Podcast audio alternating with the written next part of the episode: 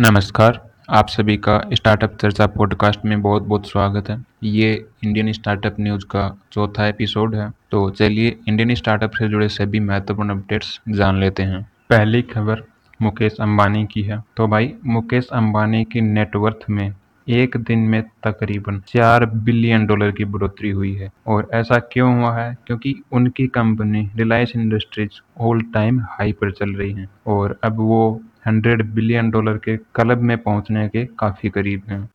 अगली खबर व्हाट्सएप की है। तो भाई व्हाट्सएप पर 266 मिलियन डॉलर का फाइन लगा है यूरोपियन यूनियन के द्वारा। यूरोपियन यूनियन ने कहा है कि ये फाइन इसलिए लगाया गया है क्योंकि व्हाट्सएप ने अपने यूज़र्स के डाटा को फेसबुक और अन्य कंपनियों के साथ किस तरह से शेयर करेंगे, इस पॉलिसी को लेकर कोई भी ट्रांसपेरेंसी को नहीं दिखाया है। इस वजह से ये फाइन व्हाट्सएप पर लगाया गया है। तो यार, अगर भारत में भी बड़ी कंपनियों की गलती करने पर ऐसे फाइन लग जाए ना तो भाई, बहुत सही चीज़ होगी मेरे हिसाब से तो। अगली खबर एयरटेल की है। एयरटेल भारत की पहली टेलीकॉम कंपनी बन गई है, जिसने कि 5G क्लाउड गेमिंग में एंट्री की है। अगर आपको क्लाउड गेमिंग के बारे में नहीं पता तो मैं आपको बता देता हूँ कि क्लाउड गेमिंग होता है क्या है। जैसे, जब भी आप कोई मोबाइल गेम खेलते हो तो वह गेम आपके मोबाइल की रैम पर लोड होता है। और इसमें दिक्कत यह है कि अगर आपके पास कम रैम वाला फ़ोन है तो आपके मोबाइल में गेम बहुत ही लैग करके चलता है। लेकिन क्लाउड गेमिंग में क्या होगा कि वो गेम आपके मोबाइल की रैम पर ना लोड होके डेटा सर्वर्स के जो डेटा होते हैं, उनके ऊपर लोड होगा। और आपको उस गेम को खेलने के लिए सिर्फ़ फास्ट इंटरनेट कनेक्शन चाहिए। अगर आपका फ़ोन कम रैम का भी है तो भी आपको लैग फ्री गेमिंग एक्सपीरियंस मिल सकता है। तो यार, अगर हमारे देश में 5G इंटरनेट की स्पीड सच में काफ़ी अच्छी हुई तो डेफिनेटली क्लाउड गेमिंग भारत में बूम करने वाला है।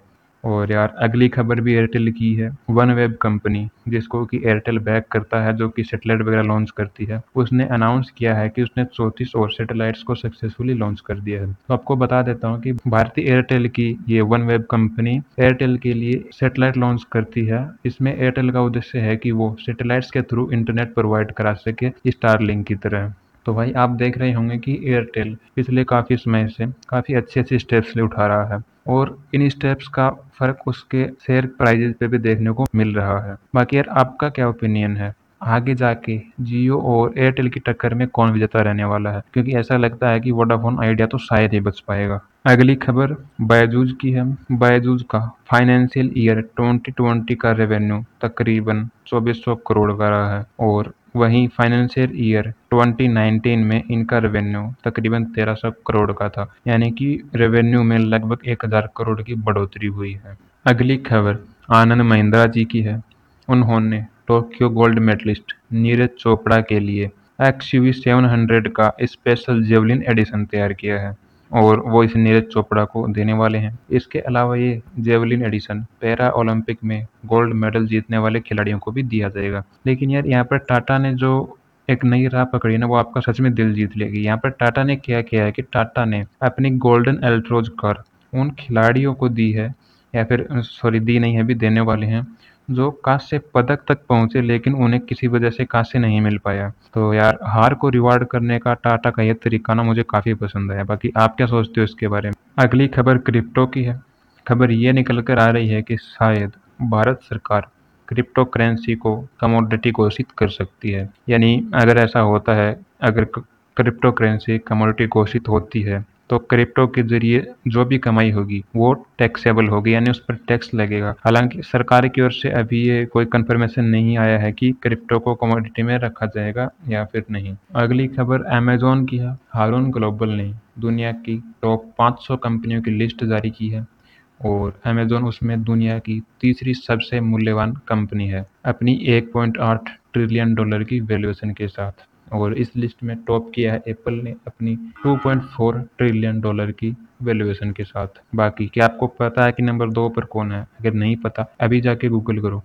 इससे आपकी भी नॉलेज थोड़ी बढ़ेगी। हमारी अगली और आखिरी खबर फंडिंग से रिलेटेड है।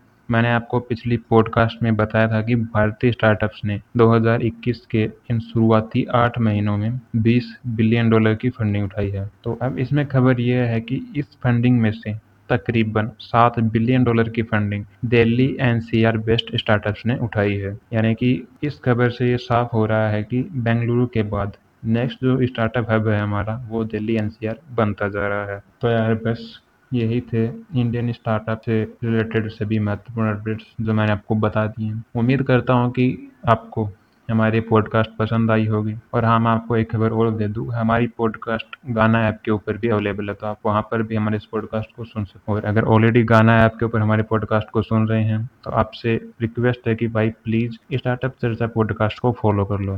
बाकी चलिए मिलते हैं अगले एपिसोड में, तब तक के लिए जय हिंद।